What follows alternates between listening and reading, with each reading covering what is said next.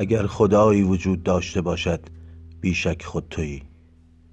تویی که خدای خودی به همان اندازه که در سیر تکاملی و رشد معنوی خود تلاش می‌کنی خدای قویتر و بزرگتری را برای خود می‌سازی که می‌توانی در مواقع سختی و مشقت از او طلب بیاری و مدد کنی.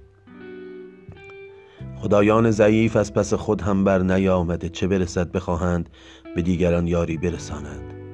اما خدایان قوی و بالغ و بزرگ خدایانی هستند که نه تنها خود شخص را نجات می دهند بلکه موجب رهایی و نجات دیگر انسانها نیز می شوند پس خود را به جوی خدای خود را و تلاش کن برای رشد و قدرتمند کردن خدای خود که هر آنقدر خدایت قوی تر شود تو و هر آن مقدار تو قوی تر شوی خدایت بزرگتر و قوی تر خواهد شد.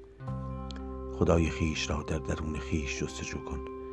نه بر فراز ابرها که در آنجا چیزی جز آسمان بیکران و جو زمین نخواهی یافت.